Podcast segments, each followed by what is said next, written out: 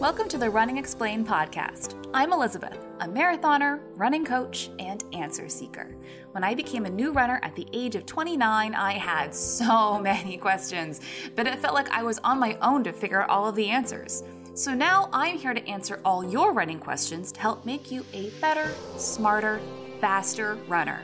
There's no question too simple and no topic too complex. So let's get started. My guest this week is sports bra expert Laura Tempesta. Laura has a master's degree in lingerie design. She is the former sports bra innovation director at Nike, and currently she is leading Bravolution, a consumer advocacy group and resource providing sports bra reviews and education. If you've ever struggled to find a sports bra that not only fits properly, but fits properly in all the different places at the same time, Laura is here to help teach us all about sports bras, sizing and creation and design and materials and everything you might need to know about sports bras. Something we talk about extensively in this episode is called sister sizing. And Laura's website, bravolution.com, has a really great graphic that depicts what sister sizing actually looks like and how you can find your sister sizes.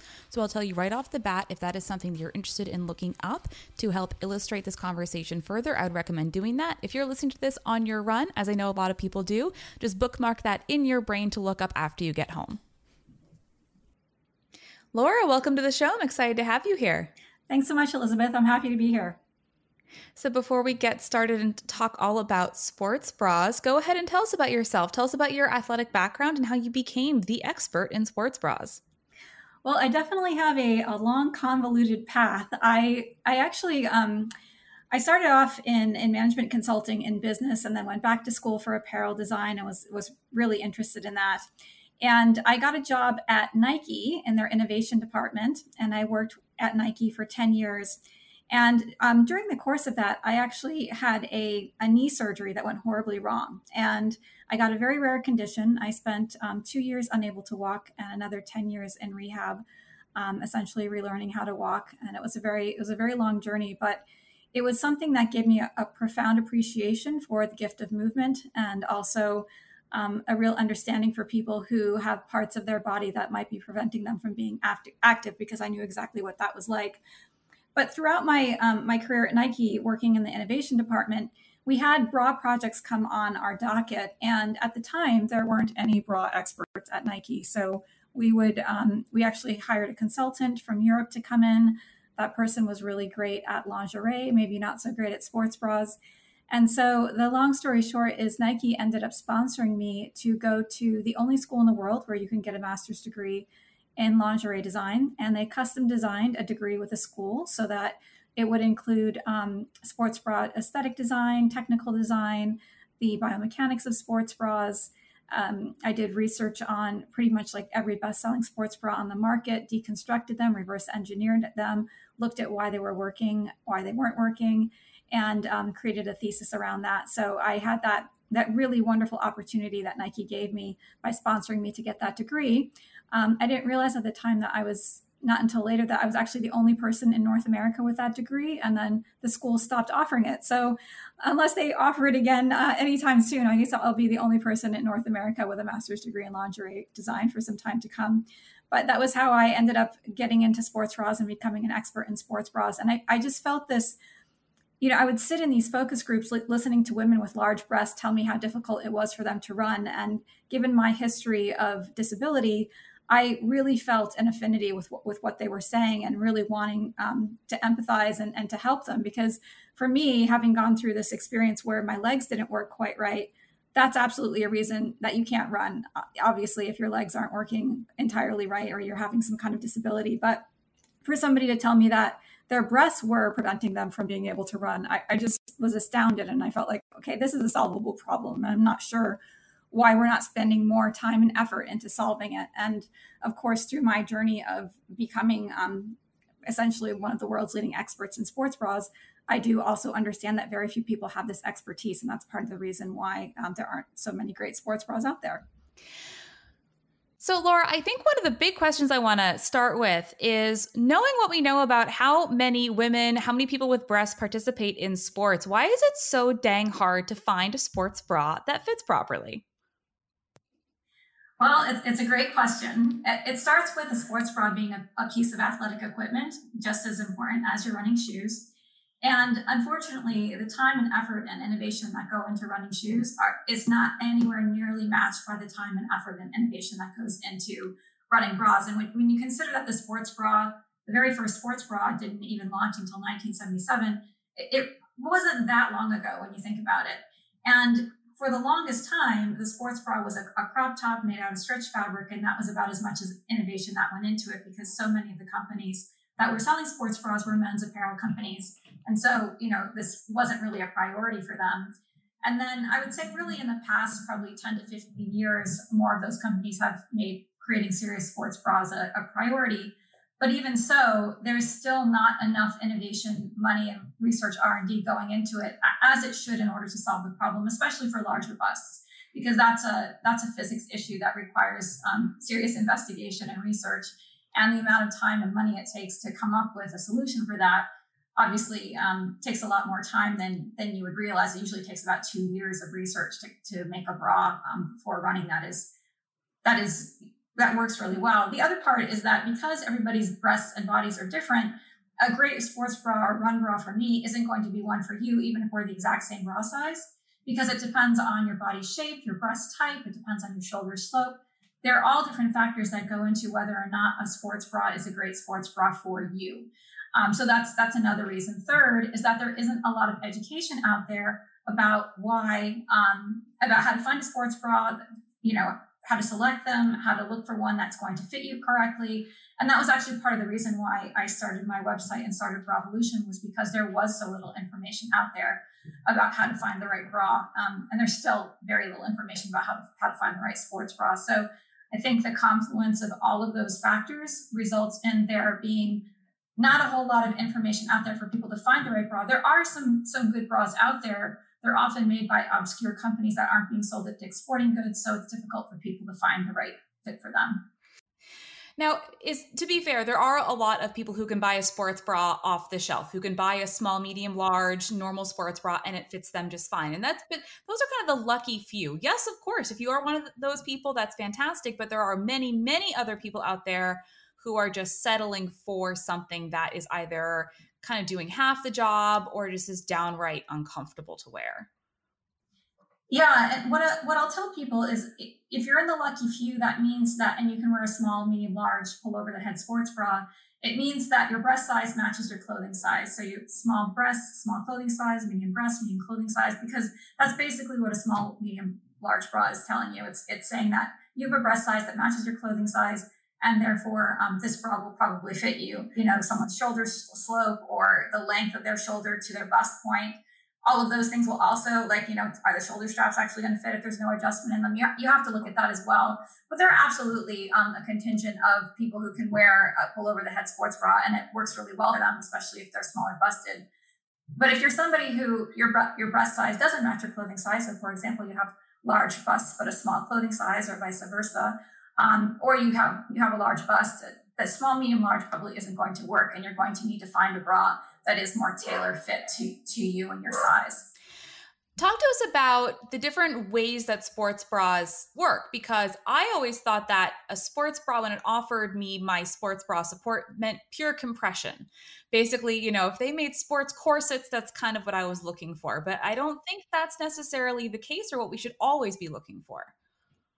Right. Um, so, just an interesting historic aside, there, there, there, did used to be sports corsets a long time ago, but that's not what we want to be wearing today. Uh, so, there's there's different types of sports bras. There's compression, encapsulation, and encapsulated compression, which is kind of a, a combination of the two. Those are the different kinds of chassis. And then there's different levels of support, low, medium, and, and high support. So I'll go into both of those things. So first, let's talk about the different support levels. So typically, the support level matches that the amount of impact that is that is or forces on the breast. So, for example, running, your breasts are moving a lot throughout the entire activity. So, so that would be running, horseback riding, something like that would be considered a high impact activity. And for the most part, a high impact activity, you want a high support bra. And support isn't referring to lift; it's re- referring to how much it reduces the movement of the breasts. So, so generally speaking, you can match the support level of the bra to the activity you're doing. If you're doing yoga, you can use a low support bra because it's low impact.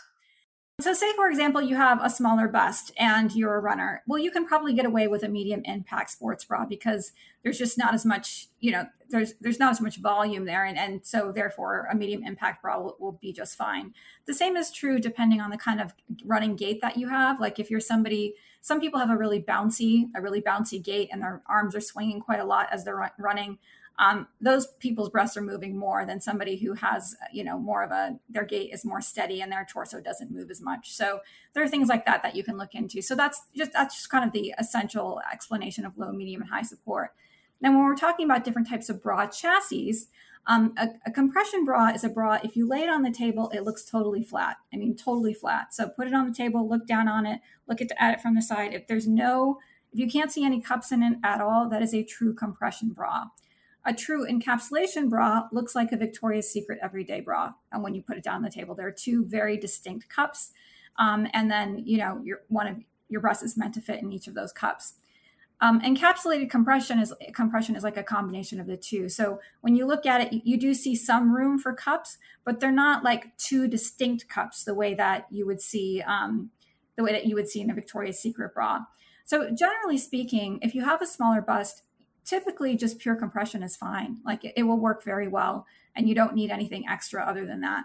However, if you have a larger bust, what I found, just generally speaking, is that a pure encapsulation bra also doesn't work very well. And the reason is because it, it projects the breast too far forward. And the more projected the breasts are, the more they're going to move. Whereas encapsulated compression for a larger bust, I think, is a really great solution because you, have got the um, you, have got a little bit of the encapsulation going on so that you've got the breast separation but you're also getting the benefit of the compression so the breasts aren't as projected from from the chest and then you you have more control that way. So so that's what i typically recommend if you're larger busted is to look for encapsulated compression but um, if you're okay if, if you don't mind the way just compression alone feels and you have a smaller bust then that will typically work just fine for you we talk about trade-offs. Like well it fits me in the shoulders but then i'm getting squeezed through the rib cage or you know it's fitting me through the rib cage but now i have to like re-sew the straps because they were loose. It sounds like you know one we shouldn't settle for that anyways but two that i think when we were chatting before about sports bras you're talking about the importance of being able to adjust the bra. Individual parts of the bra need to be adjust or adjustable for it to work for you yeah, and, and that is again goes back to are you one of the, the lucky people who can wear a pull over the head sports bra that has no adjustment in it? That means that you know your body is essentially very close to the body type of the person that the bra was designed on at the manufacturer. But for most people, if especially if you have a larger bust, for most people, you are looking for a bra that fits you like it was custom made for you.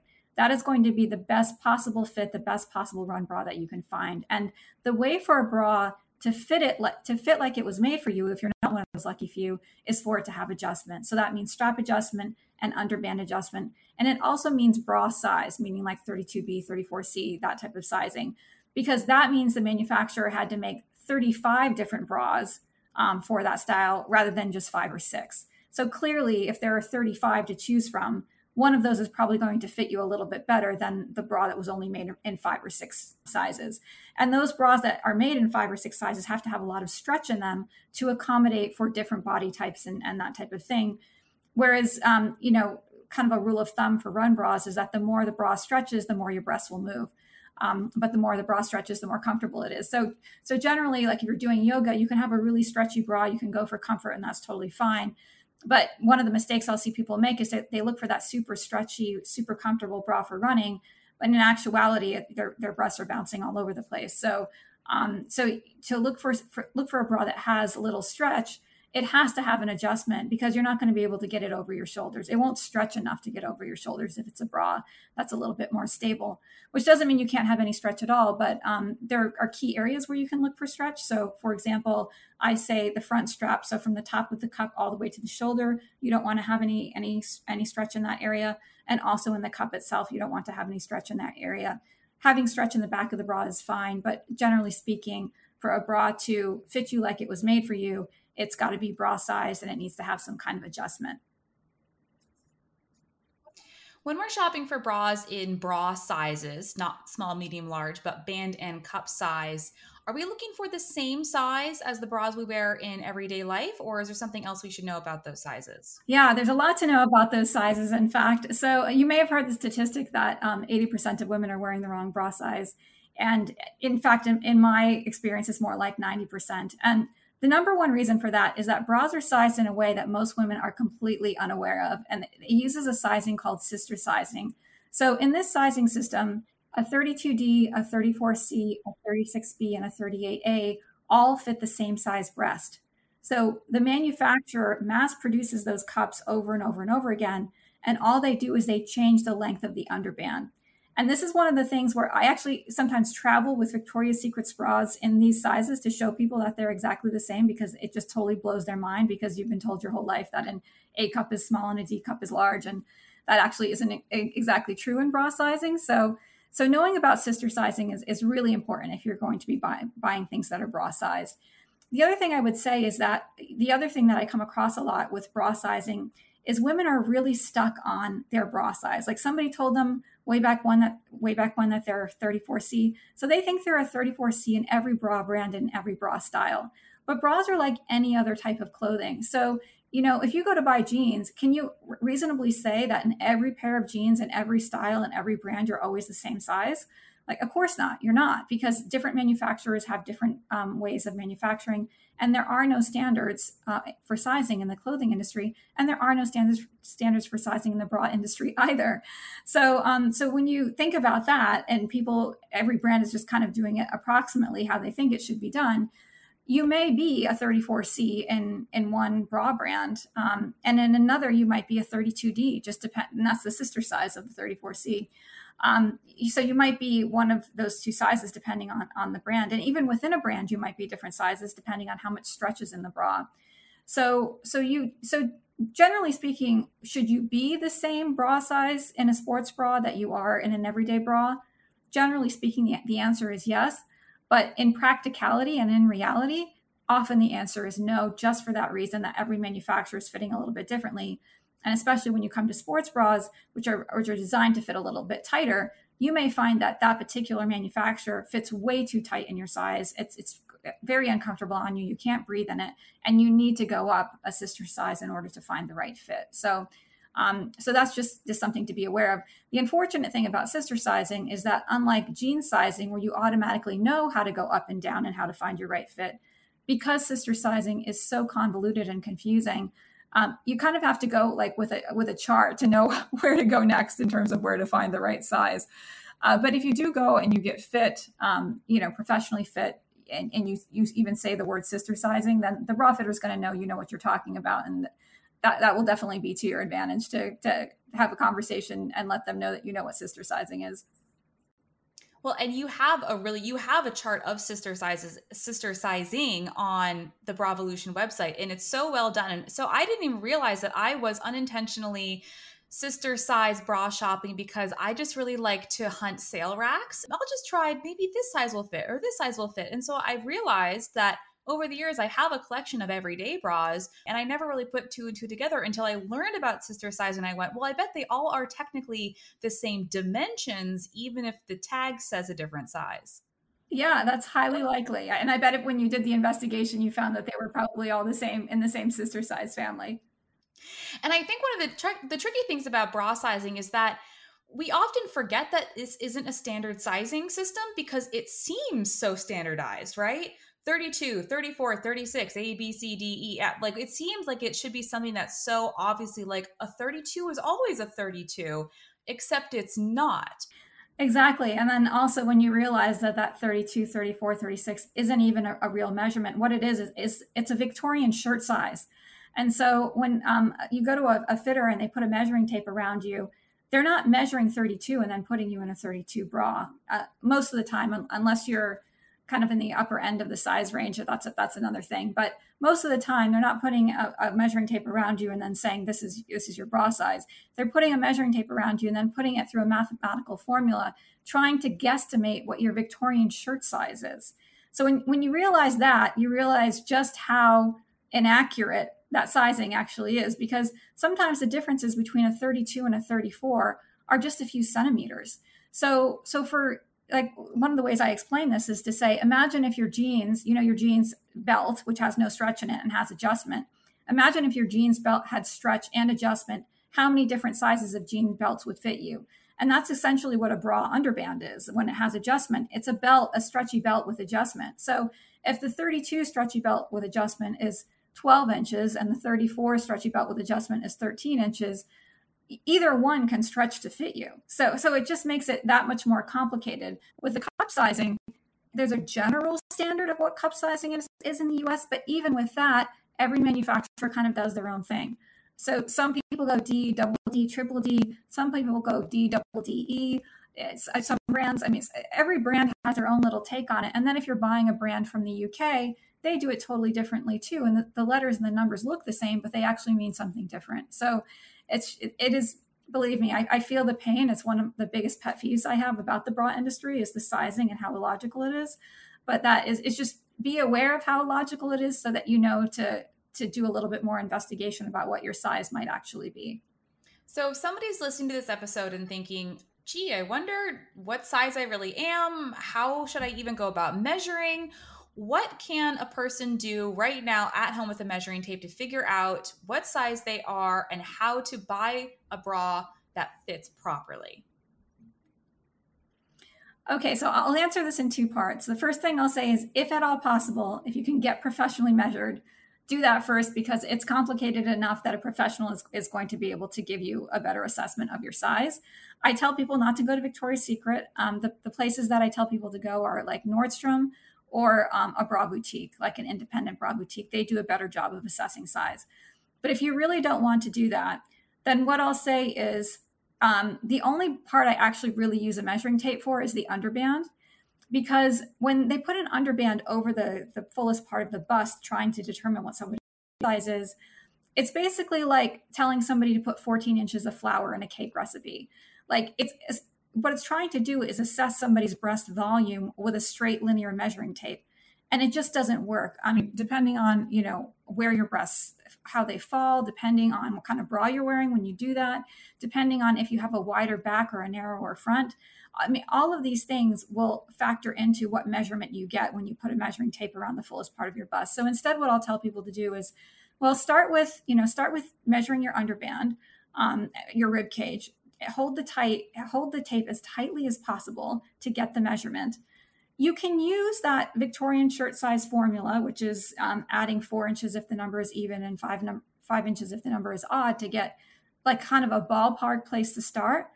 But use it with a total grain of salt as a ballpark. Like if it comes out that you're a 34 try 32 as well just to see if you like 32 better.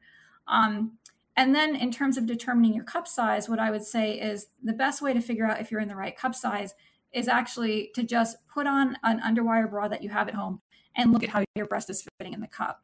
Like if you are seeing your breasts spill out of that cup, um, which generally is the case when a cup isn't fitting, the cup is too small, then you know you want to go up one cup cup volume from where you were, and using the sister size chart can help you do that. If you see a lot of wrinkles in the cup or there's a lot of space in the cup, then you're usually a cup size too small. But what I would say is when people are in the bra in the wrong bra size, 90% of the time the band they're wearing is too big and 90% of the time the cup they're wearing is too small. So if you are aren't in the right size, that's probably what's going on. You're in a band size too big or in a cup size too small. Another way to determine if the band size is the right size for you, and, and do this in the dressing room with a new bra, because if you have an old bra, it's, it's going to stretch and this, this isn't going to really work. But if you reach back around and then pull the underband away from your back, like if it, this is for an everyday bra, if it, if it pulls more than two inches, the bra band is too big for you. Um, and if it's a sports bra, and, I say if it pulls more than an inch, and for me, I, will even say if it pulls more than a half an inch, it's too big for a run bra because you want it to be as snug a fit as possible. You don't want those micro shifting going on while you're running that would cause chafing. So, um, so th- those are ways to determine if you're if you're in the right size or not. But you can you can start with the bra you're wearing, and especially if it's a new bra, if it's an underwire bra and it's a new bra, and you you pull the underband out and it's pulling way far out then you'll know, okay, I'm probably one of those people who's wearing a bra band size, at least one size too big. Look down at the cups. If you're spilling out at all, you're seeing any cleavage, um, then you're probably in a in a bra that cup that's too small. Unless, of course, you're wearing a bra that has is meant to show cleavage, then disregard that. But if it's a regular bra and you're seeing yourself coming out, then the cup is too small. Absolutely, that's true in a running bra. If you see cleavage coming out when you are wearing a running bra, either the design of the bra is inappropriate for you for running or it's a cup size too small. Anything that's exposed will move. So if you have breast tissue exposed, it's going to be moving. And I think we all know what happens when too much skin moves too much is that chafing can happen. And it's also just uncomfortable. Exactly.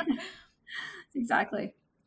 So, in the features that we look for in a run bra, and I know that there are probably a lot of people are going to be doing online shopping for their bra and maybe hopefully getting a chance to buy a couple different sizes or styles, and then trying them on at home and sending back the ones that don't fit. Are there any other design features or different design types that we should know about besides the compression versus encapsulation versus compression encapsulation? Yeah, let me go through a, a whole list of things actually. Like, if the, this is like I, I completely respect somebody who's like, hey, the small, medium, large from Target fits me and I'm, I'm happy with that. Great, more power to you. But if I was going to like really just give somebody like their Cinderella perfect bra, this is the one that I would tell them to look for. So, the very first thing, like I said, you want to make sure that you know what your bra size is and you know what sister sizing is because I because I prefer that you look for something that's bra size and not small, medium, large. Something that has adjustability in both the straps and the underband.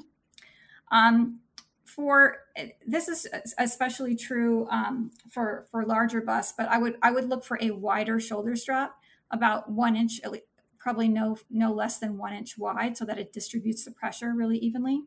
The other thing I look for, and I mentioned this earlier, is no strap, no stretch in the front strap. So from the top of the cup to the shoulder, you want to have no stretch whatsoever, um, completely locked out. Same with the cup itself. You want to make sure that it doesn't have any stretch in it. The other thing I would tell people here is um, if you can, try to find a bra that is a fabric cup, like a fabric cup with no stretch rather than a foam cup. Um, foam is just, it has a lot of issues, especially for larger busts. You know, it can give the appearance, especially if it's a very hard foam, it can give the appearance that it's, it's giving you some control of your breast movement. But in actuality, because it's a hard foam, unless it fits your breast exactly, you're going to have movement going on inside the cup. So I feel like the best movement management comes from a very stable fabric and not a foam. Um, the other thing you want to look for, which I just mentioned, is no cleavage. So you want to be looking to make sure um, that you're not seeing any breast tissue coming up on over the top of the cup, because if you're running, like I said earlier, um, everything exposed will move. You want to take a look at your shoulders and what type of shoulder shape you have. So if you have narrow and or sloping shoulders, you're going to have issues with a straight strap bra falling off of your shoulders. And one of the ways, one of the tricks that I use to determine um, if if this particular bra strap is is appropriate for you is I'll say, um, so take your your right your right hand, turn the palm toward your face, um, put that right hand on your left shoulder so that the pinky is all the way to the edge. Pull away your thumb so it's just just those four fingers, and then if that your ring finger is par- covering or partially covering the shoulder strap, it's highly likely it's going to fall off. Um, either that, that's true of everyday bras, and that's definitely true of run bras. So you you want to look for something, especially if you have narrow or sloping shoulders. You want to look for something that has like an X back or a cross back, or it has if it does have straight straps, it's the kind that sit very close to the neck, so that you when you do that that particular test, you're not touching your fingers not touching the shoulder strap. So you want to look for that as well. Um, the other thing that uh, you know I tell people is, and although this isn't you know a total peanut butter rule that rep- that applies to everybody, generally you're going to find better bras from bra companies because it's all that they do. Um, and I'll say like you don't buy the vegetarian dish, dish at the steakhouse, right? Like just because it's on menu and it's on offer doesn't mean you should purchase it because that's not where they're putting their efforts into. So if you're buying from um, a company that predominantly caters to men, for example, um, or is it predominantly a running shoe company, for example? Could those companies have great bras? Sure, they probably have a few um, here and there that are good, but they're not going to put the kind of effort into developing a bra that a bra company will. When you know that's all that they do, so um, so that's another thing to to look for as well. So those are some some tips that you can use. But one of the biggest things I'll say is look for you know is the breast tissue spilling out because some some women do have breast tissue that's more um, more on the sides of their breast than in front so that's one thing to look for and then the shoulder strap um, the shoulder shape look for that as well. When I end up putting three different bra size people who are the same bra size in three different bras, it's because their shoulder shape is different and their breast shape is different. That's what determines what me putting them in a different bra. That's really fascinating about the foam because I feel like, not that I feel like, I know that memory foam is often marketed as a feature that somehow is supposed to give whatever it's attached to magical properties. And you're saying that no, memory or foam or is not what you want to be looking for in your bra. Are there any other buzzwords or marketing phrases or slogans or things that people might see attached to how a bra is um, presented to them as, as the consumer that either are is meaningless or is not something that they want to buy in a bra? Yeah, there's a few things. So, um, so just to clarify with the foam, if it's if it's a really thin foam, it's usually fine. It's the, the thicker foams and the, even the memory foams that I would really stay away from. They absorb sweat, they trap sweat sweat against your body, um, and they're they can really disguise whether or not you're actually getting great movement management out of that bra. It just adds a lot to the bra that doesn't need to be there. But the other thing, the other big thing that you're going to be misled on is on wicking. So there are certain companies that will advertise that this is a breathable bra, this is a sweat wicking bra. Um, 90% of the time, it's not what they claim. They can legally claim that something is wicking um, or sweat, you know, sweat evaporating just because they have a you know a, a, mesh fabric on it or just because one of the fabrics on it does happen to be a wicking fabric but as soon as you layer those fabrics with other fabrics, all those properties go away. So if you wear, layer a wicking fabric with other fabrics, which is what you need to do a lot of the times in a, in a bra in order to get the support that you need, all of the wicking goes away. You can still legally tell people it's a wicking fabric or even a wicking bra, but when you put the bra on, you're not going to experience it that way. It's it's going to feel like it, it traps sweat. One thing that you can do is you can like take um, an eyedropper and I, I, do this sometimes on my my website like you can just put a drop of water on the fabric in the area where you're concerned about sweat. And if the if the water disperses really quickly so if that drop of water absorbs very quickly disperses very quickly and becomes a, like a big blot on on the fabric that's a wicking fabric. So then you know like okay this will probably dry quickly. But if that drop of water just stays on top of the fabric or if it absorbs and just becomes a very small dot rather than a really big dot of wetness, that's not a wicking fabric. And that's a, a, a bra that's going to trap moisture against your skin. So um, that's another thing that you, you want to watch out for. Like if that's something that's really important to you. Um, I think, you know, we had talked at one point, you said you could, you could just bring the, the dropper to the dressing room. I, you totally could. like when you're, um, when you're purchasing it, you could do that. Um, the other thing is there's bras that are marketed as having um, um, convertible straps. So they'll say, like, oh, this can be a straight strap bra or this can be a cross strap bra. That's another thing. You want to try it both ways in the dressing room because generally it was designed one way and they just added at the last minute a type of clasp um, to as a marketing you know sales gimmick essentially to say that the bra can be worn with multiple t- types of adjustment so you want to try it and make sure it actually fits you both ways and is comfortable both ways because a lot of times what i find is it works really well with one of those like it works really well as the cross or it works really well as the straight and the other one doesn't really work so well. So that's just another thing to be aware of as well. Are there any specific fabrics or materials that aside from you know thick foam that we should avoid or look for specifically in purchasing the bra or does it really depend on all the other factors that go into the specific bra itself it does completely depend on the all the other factors. So every bra is its own you know its own ecosystem essentially and it depends on how all those fabrics were put together how the bra was sewn. Um, you know another thing i would say to watch out for is is bonding. So if, if you don't know what bonding is bonding is essentially glue. It's fabric glue and manufacturers will often tout this as a, as a great innovation glued fabric. But i would just ask you to use your common sense with this. Like if you've ever glued fabric together um, in, a, in a craft project, how comfortable would it be to actually wear clothing that is that is glued together? So they the glues that they have for clothing are more sophisticated than that, of course, and they, they tend to be a little bit more pliable. But glues have a few different issues. First, when you glue a fabric together, it's essentially like a piece of plastic wrap. So imagine putting one piece of fabric, a piece of plastic wrap, another piece of fabric, putting an iron on top of it, and then the plastic wrap melts. And that's kind of pretty much how it works.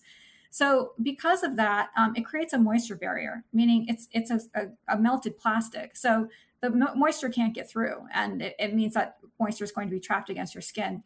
The other thing is that it those glued fabrics tend to like you know a, a, real elastic you can stretch it and it comes back and you can stretch it and it comes back over and over and over again hundreds of times and that's what you want in your bra whereas a glued fabric will stretch and then it doesn't really come back. Um, and, and, so you're going to be dealing with a, um, a bra where if it's in the underband, the underband will start to get looser and looser, and there's nothing you can do about it. If it's in the cups or the straps, that, that same thing will happen. It will start to get looser and looser. So I, I would also just be, you know, take anything with bonding with a grain of salt and, and really try, try it on. Um, you know, like even though designers and manufacturers don't like this because they're always looking for the next big thing, I found that some of the, the, the best run bras are the ones that are just simply sewn um, with a really soft, you know, avoiding seams and chafing places with soft thread. That they tend, tend to be the ones that people prefer the most because they're just the most comfortable. They don't feel like a, a sticky hot mess with, you know, all this glue and everything in them. Are bonded bras, are those often marketed as seamless bras? Is that what the bonding is? No, that's a great question. So, seamless and bonding are two different things. So, bonding um, occurs you actually had to cut out the fabric and then do the plastic wrap thing and melt it. Like that's bonding. Seamless is a machine where the bra is knit all in one time like a sock. Um, and so it's it's actually outputting like one bra at a time, and so there's nothing being cut out. And and and you know they sometimes also have to add some elastics and that type of thing, but it's a totally different type of machine. The the the upside of seamless is that um, if you are somebody who can just wear pure compression, people will find those bras to be extremely comfortable. They have they have a lot of stretch, and and because of the amount of compression they can give you, even though they have a lot of stretch, you know sometimes they can sort of bend the rules on the fact of having a stretchy bra that actually works. The downside of that is because it's it's being knit like a sweater, it can feel really heavy and hot because of the kind of yarns that they have to use in order to make that happen. Um, so I tend to prefer seamless bras for like nursing or yoga or that kind of thing, um, or just lounging around because they're super comfortable. Um, every once in a while, I meet somebody who tells me they wear a seamless bra for running and they love it. They're generally somebody who's smaller busted or is wearing like three sizes too small. So they're getting like crazy compression and it's working for them. And they have figured out a way to breathe through the compression. yes, yes.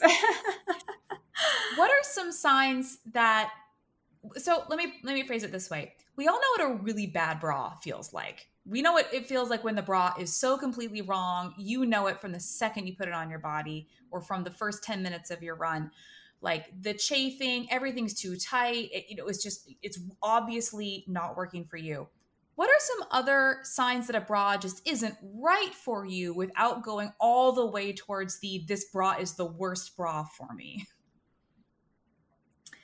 Well, just right off the bat, I'll tell people if you're thinking about your breast or you're thinking about the bra, it's the wrong bra. so it should be as distraction free as possible. But if you're kind of in that that middle area, it, it depends on a few different factors, Elizabeth. It, it, depends on, you know, what's the climate that somebody's in. Are they in a climate where they might be prone to chafing? What kind of skin do they have? Are they sensitive skin people where, you know, a bra that might be too uncomfortable on one person is, you know, is more uncomfortable on them? Like that, that's something to just take a look at from that side. But when you're looking at the fit of the bra, um, you know, again, I'll look at, you know, is the cup properly properly covering the breast? I'll pull up on the shoulder straps once it's adjusted and I'll, and I'll look and I'll say, okay, how many inches can I pull up this shoulder strap? If it's if it's more than an inch for a run bra, that's definitely too much. Either you need to adjust it more or it's just not not a good strap for you. I'll pull out the underband to see how it's fitting. You know, is it is it too tight? Is it is it around you know half an inch to one inch? Like that's a really good fit. And and so like those are all just kind of fit things that you can look for, and also the the shoulder thing. But a lot of times you really do just need to go for a run in it, which is why I recommend that you purchase from a store that will allow you to return after going for a run, um, because it's not until you you are in something for five miles or more that you really start to feel um, you start to feel like is this going to is chafe me or irritate me? When you purchase a bra you can run your finger along the seams. And if anything catches your finger or feels a little rough that's a red flag. Like you might not feel it in the dressing room. You might, might not feel it right away. But if you can feel it on your finger and i do that test with the brands that i work with is i'll like put my fingers around. It's like, okay, you're probably going to get a chafing complaint in this particular area because you can just feel how how rough it is. If you can feel it on your finger, walk away from that bra. That's a bra that's probably going to chafe you or be uncomfortable. Something I often hear from you know in discussions about sports bras is this is a twofold kind of I don't say complaint but remark is that the good sports bras seem to be very expensive but also that if the perfect sports bra were to come along, it would be almost priceless. Like there are, I would pay almost anything to have a sports bra that mm-hmm. actually fits me. But let's talk about the fact that sometimes, yes, we are talking about, like you said, a piece of, of athletic equipment, and they can get very pricey. They can. Um, for the most part, when I see an expensive sports bra, the, the price is warranted, and I'll go into all of the reasons why it's as expensive as, as it is every once in a while I see an expensive sports bra and I'm like, that is just a markup. like there's no reason that bra should be that expensive. But generally speaking, a, a sports bra, um, again, so it's a piece of athletic equipment. Scientists are involved in making good sports bras. So they they go out to independent labs. They have a biomechanists who are um, ex- essentially experts in how the body and the breasts move, testing the bras. They go through all kinds of fabric testing, they go through um, wear testing. What goes into making a sports bra is exponentially a longer timeline and more difficult than making an everyday bra. It just it has to withstand so many more things. It, you know, it can't chafe the person. It's got to perform under all kinds of conditions. It's got to stand up to wash and wear. So there are all of these things that go into making sure that a sports bra is a great sports bra. In addition, the fabrics that go into making sports bras are very expensive because they tend to have a lot of spandex in them and spandex is very expensive. So so that even the fabrics themselves are quite pricey compared to you know what you might get in, in an everyday bra. And then eh, bra factories there are a lot fewer bra factories in the world than there are factories that make any other type of clothing. So those factories have essentially you know a bit of a monopoly on the market and so they can charge more than um, than factories that just make make clothes because they're just there's less of them. And so they're a little bit more in demand. So, uh, because of all of those things, um, the cost of a sports bra is often higher uh, than you know than one you might get uh, than like an everyday bra for those for those reasons. So, so I think that if you, especially if you're somebody who has trouble finding the right fit, it absolutely is worth it's worth the investment, and especially if you understand why it's as expensive as it is. With regard to the perfect sports bra, I totally agree. The number of times I've said to the manufacturers that I work with, like if you could make the perfect sports bra a trifecta of support, comfort, and aesthetics, you would basically, you know, be making millions and millions of dollars because even if you have to charge more because it took more R&D to get there, it doesn't exist. Like it's not out there. There are really good bras out there that I think work good, work well for, for certain people, but that truly perfect sports bra that isn't going to, you know, you're not going to be dripping with sweat when you come back from your run. It's actually wicking the sweat. It's actually breathable. It's not chafing you. Like, you know, all of that stuff. Is that possible? It's absolutely possible. It just requires a ton of R&D and a ton of investment. And to date, I just haven't I haven't met a company that is either has the resources or the desire to put in the kind of investment it would take to actually do that. But it's entirely possible. But in the meantime, there are real, some really good bras out there. They're just usually made by companies you haven't necessarily heard of. Um, and then as a result, uh, they're difficult to find. I know one of the frustrations is for people who with larger busts, be you know beyond a, a D or double D, whatever the standard sizing is, is that they find it very hard to find any options in their size beyond maybe that one company except whoops they're sold out of the sizes that you usually wear what are mm-hmm. some of the best brands just in general the best brands that you found for the type of bras that you would recommend but also ones that are very size inclusive um, so again, a lot of these are, are, brands that a lot of people haven't heard of. So one is Shock Absorber in the UK. Um, they have a, a, wide range of sizes they um, and I think that they do they do a pretty good job. Um, and generally, there are sites that will have their their sizes, um, the shock absorber sizes in stock. So the shock absorber ultimate run bra is one bra that I think is a, is a really good one. Um, there's also the uh, this bra is it, it's really ugly, but it works really well. Um, the Enell sports bra, E N E L L. Again, very ugly, but if you if you're somebody like you just can't find anything that works for you, that one will work really well. Um, this one that I have here is one that I think does a really good job too. It's the Glamorise double layer bra. Um, it's essentially two bras that have been built into one, and it, it comes in, in, a wide variety of sizes. And of course, two bras are always better than one. Like I'm sure you knew people who put on multiple bras when they were trying to get the right support. I was one of them. Yeah. so I think this one actually, especially if you're larger busted and you're having trouble finding one, I think that one does a really good job. Elomi has like, if, if you feel like I absolutely need to have an underwire, Elomi has an underwire sports bra that, that is also quite, quite good. Um, Panache, the Panache sports bras, there are people who are like cult followers of them. So I, I want to give credence and respect to that. Um, they have an underwire uh, sports bra. I just the tests that I've done on it, I just don't think it supports very well. But there are people who love it. So um, so I just want to say like you might be one of those people, but their their underwire sports bra also is is another one that a lot of people will reference as a as a really good bra. Um, in turn, and that's and that's those are the companies that I would say are the most um, the most size inclusive. What is the function of underwire in a sports bra? I just for I don't know. I have it stuck in my head somewhere that uh, underwire is not for sports bras, but clearly that's not true since you can buy sports bras that have underwire in them. Uh, yeah, underwire is oh gosh, it, it's, it's, something I, I talk a lot about um, with people that I work with. So the way I the way I explain it, I say think about a skyscraper in an earthquake, right? So the, in an earthquake, a skyscraper, a one that's built for earthquakes, the base is secure, but the top is moving all over the place, right?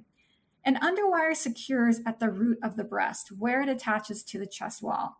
It's not doing anything to control movement from the from from there outward. So if you have to look at again the bra as an ecosystem. So if you happen to have an underwire, if you're somebody who loves underwires and you're in an underwire sports bra where it's got the underwire and they've also designed the cup in a way so that it's not the breast isn't moving too much, then you might be really happy with that underwire sports bra.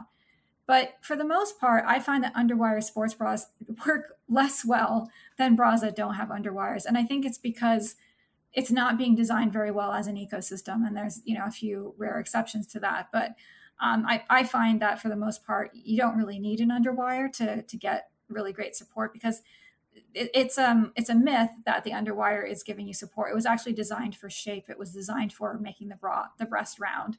Um, and you know I'll, show pictures of the bras, the bullet bras from the 1950s that had no underwire at all, where the breasts are totally lifted. So it, the underwire is not providing you lift; it's, it's providing you shape. It's providing you control at the base of the breast, but it's not necessarily making a great sports bra. I'm sure you could give us a whole history lesson on this, but something I'm just thinking of now is growing up and even recently being sold um, athletic tops that had quote unquote built in bras and wondering why I wasn't getting enough support from the built in bra and how that is a for so many people it just made me feel bad my, about myself. Like, why, why, what, was wrong with my breast shape or size that like I can't use the built-in bra? I need to wear a bra underneath my bra. And I think we have to remind ourselves that a lot of these things are just like random garments that have been thought up by maybe somebody who doesn't have breasts and never really yes. about it. or, or, mis- or there's a misnomer there. And it's really funny you bring this up because I just gave a presentation about this um, last week about these built-in like shelf bras that are in athletic tops. And I, and I basically said what the shelf bra is is an elastized breast covering that's kind of like the difference between a bunny slipper and a running shoe. When you talk about like uh, you know the kind of bra that's in, a, in a, a, tank top versus the kind that's you know an actual bra bra they're very different. It has half the number of layers because it's, it's designed to work you know with the garment that it's attached to. And it's just a piece of elastic with nipple covering. That's basically what it is. It's not meant to it's not meant to support. So it's definitely not you. It's the um it's it's basically just a function of what it is and and there's that misnomer of calling it a a bra, but it, it actually really isn't. Just think of it as a bunny slipper, and, and you wouldn't go running in your bunny slippers. So, so that's really the way to think about it. Are there any innovations that you're excited about? And let me ask you so, I have a friend who works in pretty high end sportswear design, and she talks a lot about the different fabric innovations, materials innovations that are happening right now. And she's talking about like this fabric in Italy who's weaving from this weird wool blend, blah, blah, blah, blah, blah. And I'm nodding there, you know, sitting there and thinking, that sounds really expensive, but also very cool.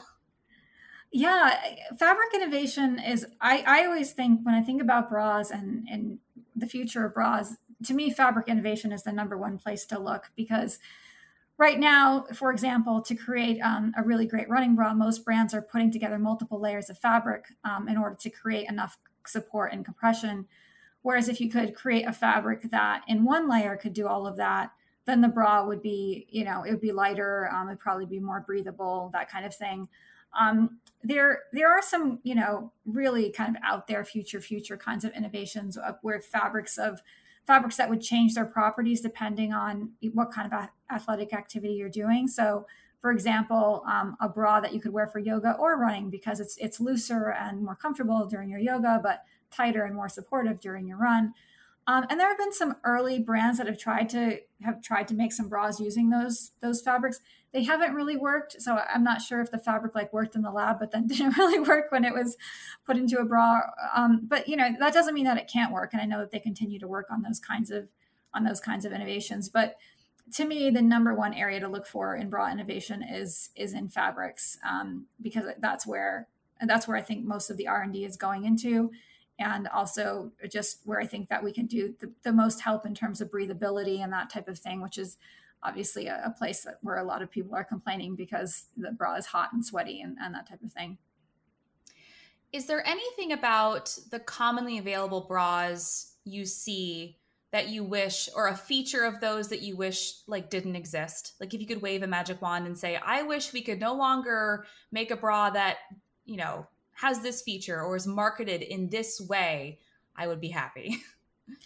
Oh, bonding. Bonding's at the top of my list of things I wish would go away because really hate it. I really do. And, everyone who works with me knows how much I hate it, but they love it. So they just keep using it. But to me, I'm like, I don't care if the bra looks like an amazing modern thing. I care if it works. Like, of course, ultimately, you would love a, a run bra that looks amazing and fits amazing and supports amazing and, and all of that. But if I if we're not there yet and I have to choose one, I'm going to choose that it works over how it looks. And and so um, so that's where I, I tend to get that's I would say one of my biggest things is is the bonding and the bras and the marketing of bonding as this really amazing innovation that's going to keep you from chafing when in actuality bonded seams are more likely to chafe because they stretch out and because they the edges of the fabric can be rough because of the glue that's there so that that I would say is my number one thing that I'm I mean again everyone who works with me knows how I feel about bonding. So it's like the thing I'm on the soapbox about like step away from the bonding. But um, you know because because to me that's not where the innovation is. The innovation isn't in bonding. The innovation isn't in glue. It's it's in creating you know a great sports bra that's comfortable and breathable and works and when a, a, a, manufacturer is down, like, how can we make this super modern, innovative sports bra? And they don't even have a single sports bra in their line that I would say is even a decent sports bra to begin with. Like, why don't you start with that first? Start with making a really decent basic run bra. Um, and then once you've nailed that, then go into future, future. But like when you're jumping the gun and going into like, how can we glue something to make it look like it could be on Star Trek? I, I'm just not so interested in that. So that would be my number one thing. And let's say that we found our perfect bra we want it to make as last as long as possible. How do we properly care for a sports bra? Um, so a manufacturer is going to tell you to hand wash it and hand dry it. I do not hand wash any bras. I don't have time for that. I don't know who does. If you do more power to you but i don't. So if you're if you live in the real world and you don't have time to hand wash your bras what i tell people to do is to put their bra in a in a like a lingerie bag put it at the bottom of the lingerie bag, and then knot the bag as close to the where the bra is as possible, so that within the bag the bra isn't moving around. Um, then I wash it in cold water, and um, and you don't want to use any kind of fabric softeners because fabric softeners will um, basically make the bra unable to wick sweat. It will it will coat the it will coat the yarns and make them unable to um, take moisture away from your body.